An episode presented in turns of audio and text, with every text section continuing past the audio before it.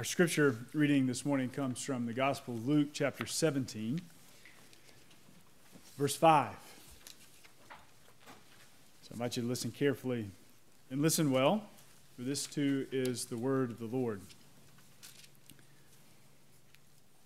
The apostles said to the Lord, "Increase our faith." The apostles said to the Lord, "Increase our faith." You want to say that with me? Okay. The apostles said to the Lord, "Increase our faith." Let us pray. Lord Jesus, we come to you this morning, on this Sunday morning, on this first day of the week, the day that you rose from the grave, conquering death and extending everlasting life now to all those who believe, to all those who have faith and place their faith in you. We come to you this morning with the same prayer on our lips that the apostles spoke even to your earthly ears. Increase our faith. Would you do that now, that we might be changed in our very being, that we might come to participate in your very life, that we might share together in the glories of your love. We pray this in Christ's name. Amen. Can anybody guess the theme this morning? I telegraphed that one, didn't I? You know. You can't accuse me of burying the lead. You know, when they write newspaper articles, the lead is like the first two sentences or something. Well, I didn't bury that. It's right there at the beginning. Increase our faith. We're talking about faith today. What else might we talk about in church on a Sunday morning? Increase our faith. Have you ever, maybe not in those exact words, maybe in those exact words, have you ever asked God to increase your faith, to grow your faith? You know, sometimes those moments come in seasons of great anticipation, great personal growth, sort of an awakening of God's presence and activity in your life. Maybe something really wonderful has happened and you're recognizing that God has something to do with you and that God is inviting you further. Maybe you prayed this prayer at that point in time. Lord, increase my faith. Give me more. Help me know you more fully. But you know, often a prayer like this is one that is prayed during times of great struggle, great difficulty, great hardship. Lord, increase my faith. That in context, the apostles had just learned that temptations were always going to be coming to them. And then they said, Lord, increase our faith. Maybe that's the kind of moment where you have prayed this prayer or asked God to help you in some way that, I mean, this is a pretty concise little phrase, but maybe you have looked towards God in a way. You are asking him to grow your trust, to grow your life, to grow your belief, to grow your faith towards God. But that word increase is an important one, isn't it? In that sentence, increase our faith. There's a capacity for growth that's available here. And so this morning, I want to talk about kind of three steps or three stages. And again, these aren't exhaustive. I don't want you to think that this is sort of the be-all and end-all of how your faith might grow and increase. It's a large category, a large topic. But I think these three ways might be helpful to you. Because as we're exploring this morning, I want you to be thinking, where am I in these descriptions of faith? And how might I continue to grow? Maybe in each one of them. Maybe you're in stage one and you really need to continue to grow into stage one, but maybe you just need to take that step from 2 to 3. I don't know what it is, but I want you to be sort of actively listening this morning and trying to locate yourself in this, somewhere in this exploration of faith. A lot of this, frankly, comes from C.S. Lewis and some of his comments on what faith looks like. So, stage one. If we're going to increase our faith, stage one begins with some measure of encounter.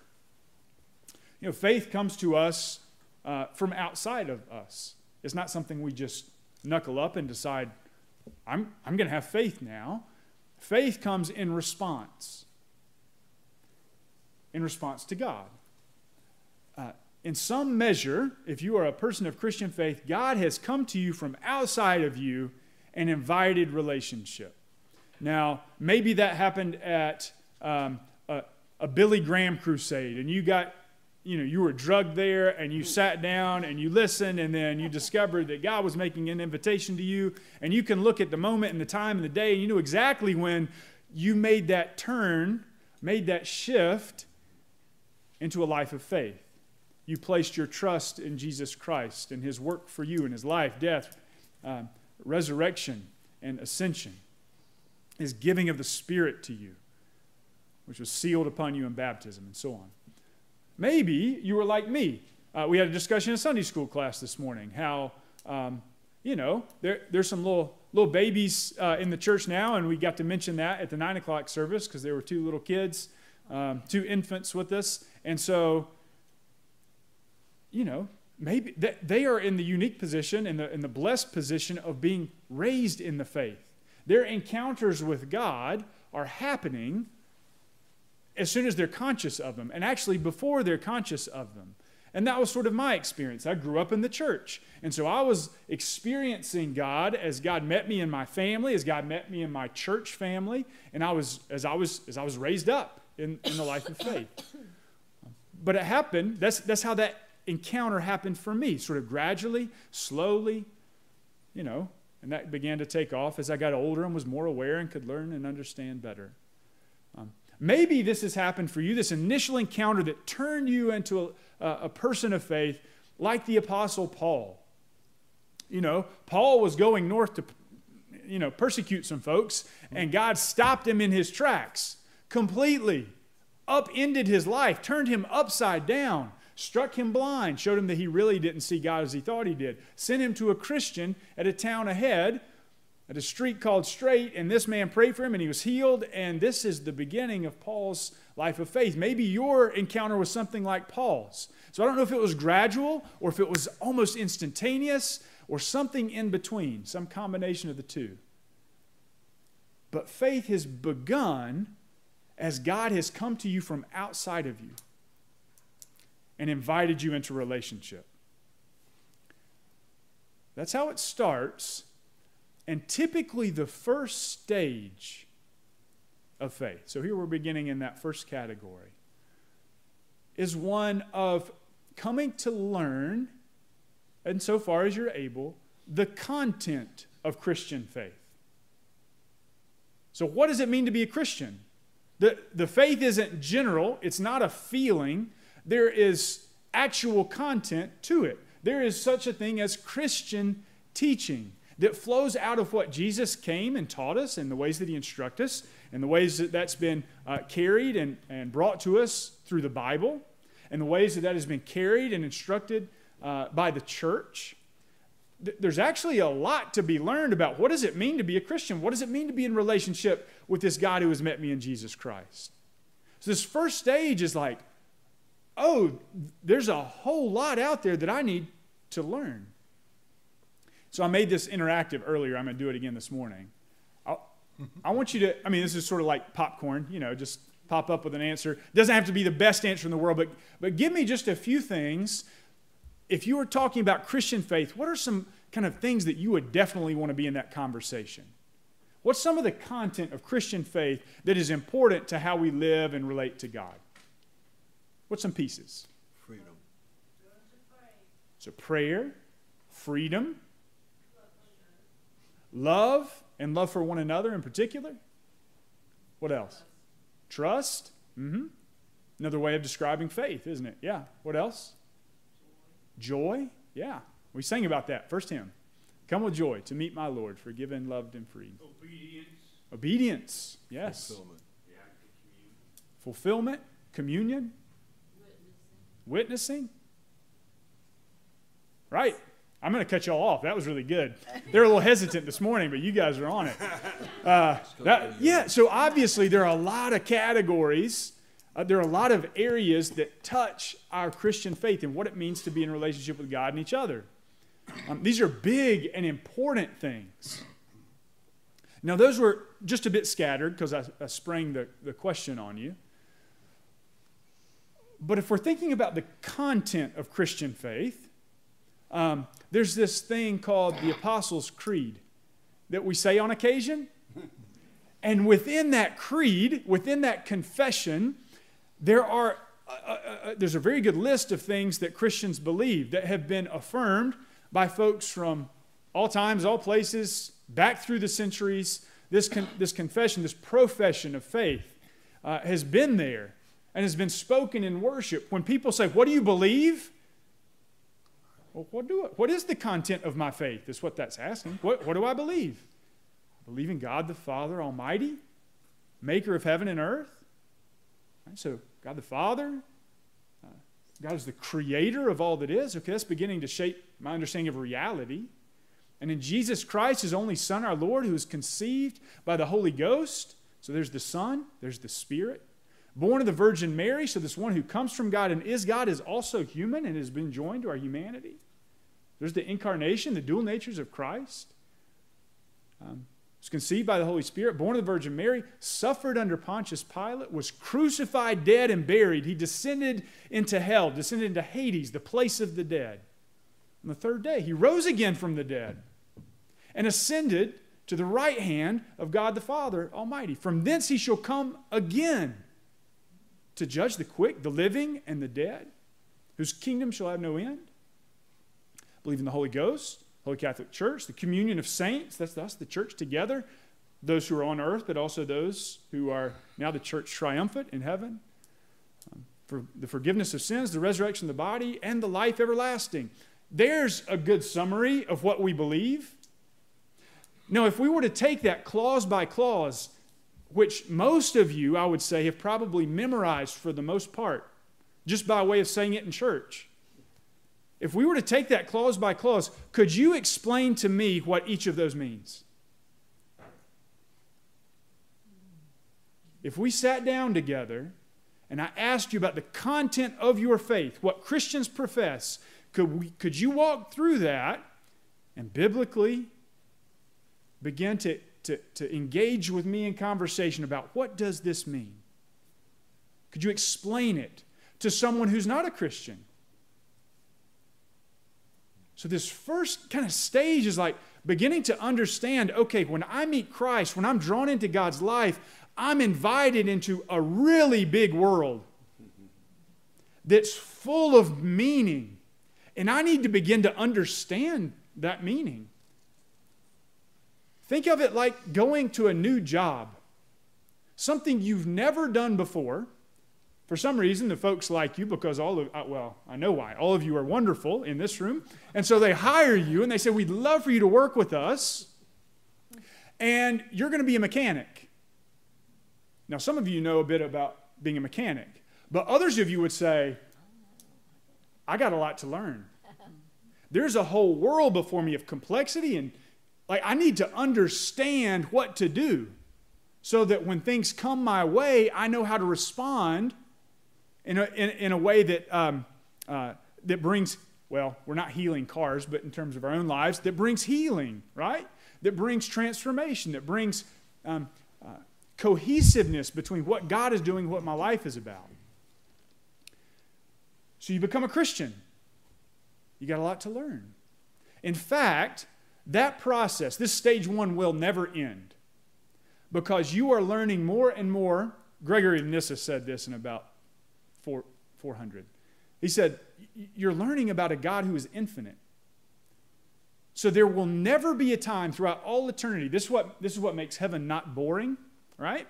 You will never stop growing in relationship with God who is always bigger than you, always there's always more content to God than you can particularly grasp. There's always more of God's love to receive. There's infinite growth for you in your relationship with God. That's the first stage. Now, I don't know where you are in terms of your understanding of the content of your faith. This faith that has been given to you by God and into which you are now drawn. You don't just get to make it up on your own, and I certainly don't. But you're invited in, and now you become a disciple. Do you know what this word disciple means? It means learner. To be a disciple means to be a learner from Christ. So that's stage one. Maybe you can look at yourself today and say, you know, I am where I am. That's exactly where God knows I am. I think I could maybe learn a little more. Maybe I need to open up my Bible. Maybe I need to have a conversation with Michael and say, could you give me a starting point? Here's a question I have. Here's something I'd like to understand better. Those are my favorite times of the week when people do that. Sometimes folks just call me and say, hey, help me with this. I don't have all the answers, but I can call other people and ask. But yeah, that's that process of growth. But you know something? There's more to Christian faith than your head, than your mind, than just knowing an answer to a question, or just knowing the right thing to say, or just knowing how to articulate the creed. If it never goes beyond your mind, into your heart, into your life. So here's that second stage. The apostle said to the Lord, increase our faith. Yeah, you're always going to be learning more about who God is, but that is always for the sake of integrating it into your life. You know, more than a bullet point list of facts about God, the Apostles' Creed, which we just recited, tells a story. Have you noticed that? It's a story. God created, the Son entered into the world, redeemed it, sends the Spirit, gathers the church, and promises to come again and set things right. It's beginning to tell the story of reality. As you learn more about who God is, there will come a point where you begin to say, this is not just about getting facts straight in my head or knowing the right answer. This is actually about my real life. This is about Monday morning. This is about how I live with other people. This is about how I work as an employee. This is about how I spend my free time. This is about how I interact with my friends at school. The Christian faith isn't just facts. It's about a way of life into which we are drawn. And as that recognition comes upon you, it begins to open up this whole new world to you. You begin to see things in a new way. You begin to experience your life in relationship more powerfully. I mean, we've been praying that prayer. O heavenly King, Comforter, Spirit of truth, who art everywhere present and fills all things, treasure of goodness and giver of life, come and abide in us. Cleanse us from every stain. Save our souls, O good one. We've been trying to open our eyes to see that God is everywhere and fills all things. Have you forgotten that this week? Anybody forget that this week? I did. I forgot that this morning. I forgot that while I was preaching, right? I mean, it takes work, right? To begin to integrate what we know and believe about God into our actual life and living. And so that's that second stage where you begin to look at every single thing you do, at every single moment, and recognize that God is working in and through you for His glory, for your good, and that you have now the gift of participation in this big story that God is telling. Not on your own, but together as the church. So stage one is maybe, oh, God has taken hold of me. I need to learn more. Stage two is, I need to not just learn more, but I need to live more. I need to live this out. Because this is about reality. Not my faith, not Sunday morning, not coming to church, not just, you know, Saturday night. Oh, yeah, I'm going to go to church tomorrow. You know, what am I going to wear tomorrow? I better lay that out. It's not that. It's about every single moment and every single part of who you are. But then there's a third step. And as you continue your whole life long to learn more and more and more about God and wonder and glory in that knowledge that we actually could know anything about God. As you continue to integrate your living into who God is and the story that's being told, you'll discover, I think, that you miss the mark sometimes. I mean, I just talked about that. Even in my sermon, I've forgotten, right? You forget. You turn away from God. You know that God is everywhere and fills all things, and yet you don't live like that. You remember maybe a little more clearly when you gather as the church, but then you go to work and you find that you keep having these conversations with a few people about this other person. And you're like, knowing what I know about God, I probably shouldn't be having that conversation. I should probably remove myself from that. In fact, I should really be going to the other person. One of the passages we read in Sunday school this morning was, you've heard it said, you should love your neighbor and hate your enemy, but I say to you, you shall love your enemies and pray for them. I should probably go to that person I don't like, in fact, and try to make friends, try to serve them in some way, as frustrating as that could be. You forget. I forget. We live in ways that are not in keeping with what we know about God in our minds and what we believe about God in our faith and what we know to be true about ourselves because of who God is. But we keep messing up, sometimes by accident, a lot of times on purpose, by the things we do, but also by the things that we don't do. Sins of commission and sins of omission. You should have gone to check on that person, and you didn't. You should have forgiven, but you held the grudge for 24 more hours. Sins of commission, sins of omission. Eventually, if you really try to work this out in your life, the faith that you've been given in Christ, you'll realize you can't do it. Or at least that you haven't. And this is the third stage of faith. When you stop looking so much at yourself and you realize all you can do is trust Jesus. All you can do is trust. All you can do is place your faith in Christ. And not in your own efforts. Not in the ways that you could get it better this time or work harder that time. It's not that you stop working. It's not that you stop learning. Those continue. But now the founding center of those things is Jesus and not yourself. Not your own knowledge, not your own work, not your own successes or failures. But now, because you failed enough, you realize all you can do is trust in Jesus. And when you do that, your life begins to take on two characteristics. The first is praise, and the other is gratitude.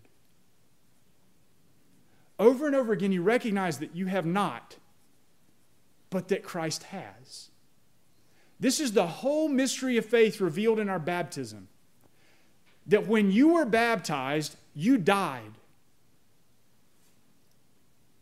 with Christ. You were joined to him in his death. And when you were brought back up out of the water, you joined Christ in his resurrection. Such that when he ascended, you ascended. When he went to heaven, you are now with him in heaven. And the scriptures say that our lives, your life, is now hidden with Christ in God. And that when he comes again, we don't know exactly what we will look like. But we shall be as he is. Yes, we work out our own salvation with fear and trembling. But the other half of that is this wonderful and amazing truth that it is God at work in you to will and to work to his good pleasure and for your salvation. That's that third stage of faith where you've knocked yourself out and you can't get it right, but then you come to the end of yourself. And you cast all of who you are upon Jesus Christ your Lord. I don't know where you are and what step you need to take next. Whether you need to learn more, well, probably that's true. All of us do. Whether you need to integrate more of what you know into your actual living and your day-to-day life and your relationships and your marriage, your family, and your work, and your play. All of us probably need to do that too. But ultimately, I hope that all of us can come to that place where we do see such an increase in our faith that we place it all in him. We place it all in Jesus Christ. And we praise him, and we respond in thanksgiving. That's how we work. That's how we learn. Out of a posture of gratitude for all that he has done, so that now we can share with him. The apostles said to the Lord, increase our faith. Maybe you'd like to say that to the Lord today as well. In the name of the Father, and the Son, and the Holy Spirit. Amen.